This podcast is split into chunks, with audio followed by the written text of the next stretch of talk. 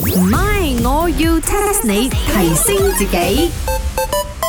咦，西秋玲啊，你其實平時中意食咩嘅咧？嗬，哦，我乜都食嘅，食啲靚嘢咧。梗係啦唔係。啲廢話，你咁大嚿就知道 佢係咩都食㗎啦。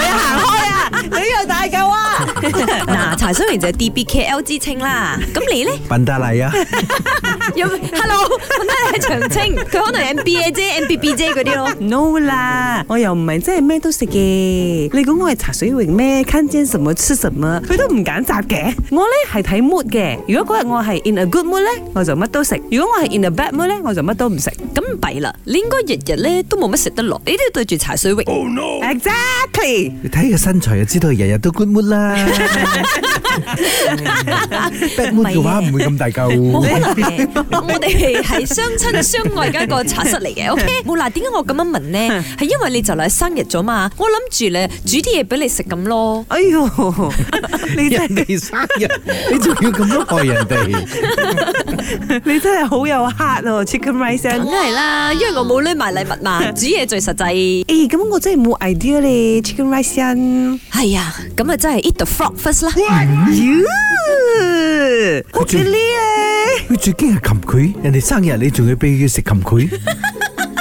我要嚟得嘅 chicken rice 啊！你唔係要煮嘢俾我食哦，你咁樣係整蠱我哦。睇嚟你哋嘅英文真係好差一下咯。咪我要 test 你， test 下你，test 下你唔係，我要 test 下你。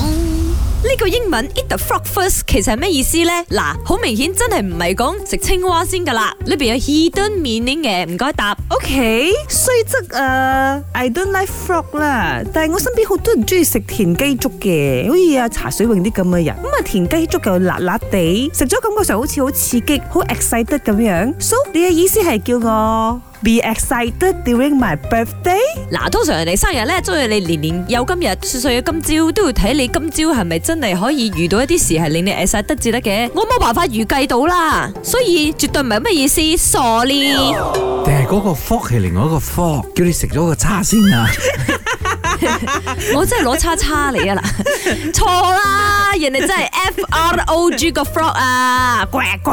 哦，我知啊，有人同我講係咪食 frog 我會青春常駐啊，because 入邊啊有好多營養啊，所以你叫我 eat the frog first，即係祝我青春常駐係咪？今日諗太多，係都祝我格機先啦，青春常駐錯。嗱，擒佢咧，個腳咧係好修長、好靚、好有力嘅。數叫 eat the fork first 咧，你叫我即係個腳變瘦啲咁樣係咪？應該係咁嘅意思啊啦。你死嘢！呃唔關你條腿事啦，更加唔關擒佢條腿事。英文 eat the frog first 其實就係將最困難嘅嘢解決先。的而且確一日裏邊你有好多工作要完成，如果你能夠將最困難嘅嘢擺喺第一位，跟住再將佢搞掂呢，咁你一日就會比較輕鬆噶啦。嗱，我要諗煮咩俾你食，就係、我呢一日裏邊最困難嘅事，所以就一於 eat the frog first 解決咗佢，咁我今日就會輕鬆啦。 即係先苦後甜，矮羊啊，咁點解唔 eat the cockroach first 咧？做咩 你要 c o c r o a c 嗰個仲難咯，我覺得。可能舊位嗰啲人冇咁樣生食 cockroach 我食咯。曱甴啊！茶水榮你真係傻子啊，傻子！唔係，我要 test 你。茶水榮、林德榮飾演，雞凡欣、